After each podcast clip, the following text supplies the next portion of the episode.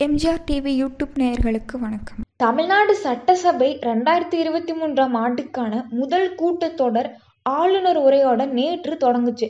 இதற்காக சட்டப்பேரவையில் ஆளுநர் ஆர் என் ரவியை தன்னோட உரையை வாசிக்கிறப்ப சமீபத்தில் ஆளுநர் தெரிவித்த சர்ச்சைக்குரிய கருத்துக்களுக்கு திமுகவின் கூட்டணி கட்சிகள் எதிர்ப்பு தெரிவிச்சிருக்காங்க.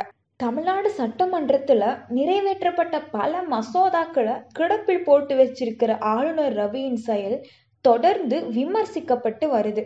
தமிழ்நாட்டின் ஆளுநராக பதவியேற்றதுல இருந்து ஆர் என் ரவி தெரிவிக்கிற கருத்துக்கள் தொடர்ந்து சர்ச்சைக்குள்ளாகுது. ஆளுநரோட சனாதானத்திற்கு ஆதரவான கருத்துக்கள்ல தொடங்கி இந்தி மொழி வர்ணாசிரமம் ரிஷிகள் வர அவர் தெரிவித்த கருத்துக்களுக்கு தமிழ்நாட்டில் உள்ள திமுக அதிமுக உள்ளிட்ட பிரதான எதிர்க்கட்சிகள் பல்வேறு தருணங்களில் தங்களோட எதிர்ப்பை பதிவு செஞ்சாங்க.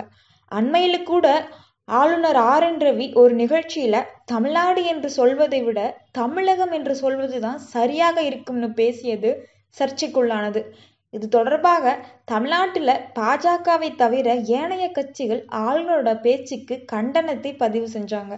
ரெண்டாயிரத்தி இருபத்தி மூன்றாம் ஆண்டுக்கான முதல் சட்டப்பேரவை கூட்டத்தொடர் ஜனவரி ஒன்பதாம் தேதியான நேற்று காலை பத்து மணிக்கு ஆளுநர் உரையாட தொடங்குச்சு.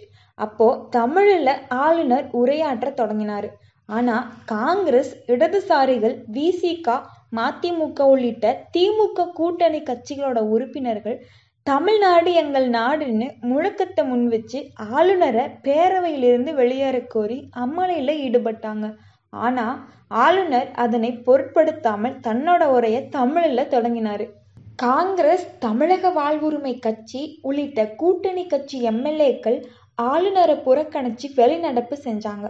இந்த வெளிநடப்புல ஆளுநருக்கு எதிராக திமுக கூட்டணியில் இருக்க கூட்டணி கட்சிகளும் அதிமுகவு கூட்டணியில் இருக்க பாமகவும் வெளிநடப்பு செஞ்சாங்க. ஆனால் அதிமுகவில் இருந்து எடப்பாடி பழனிசாமி ஓ பன்னீர்செல்வம் தரப்புல இருந்து யாரும் வெளிநடப்பு செய்யல. இந்திய நாடாளுமன்றத்தால் அங்கீகரிக்கப்பட்ட தமிழ்நாடு என்ற பெயரை பயன்படுத்துவது தவறுன்னு சொன்ன ஆளுநரோட இந்த போக்கை எதிர்த்து தமிழ்நாட்டில் இருக்க அனைத்து அரசியல் கட்சிகளையும் ஜனநாயக அமைப்புகளையும் ஒன்று திரட்டி ஒரே குரலாக ஆளுநருக்கு எதிர்ப்பு தெரிவிச்சிருக்கணும். அதிமுகவில் ஜெயலலிதா இருந்திருந்தா ஆர் என் ரவி போல மத்திய அரசோட பிரதிநிதிகள் தமிழகத்தில் வாய் பேசவே முடியாது.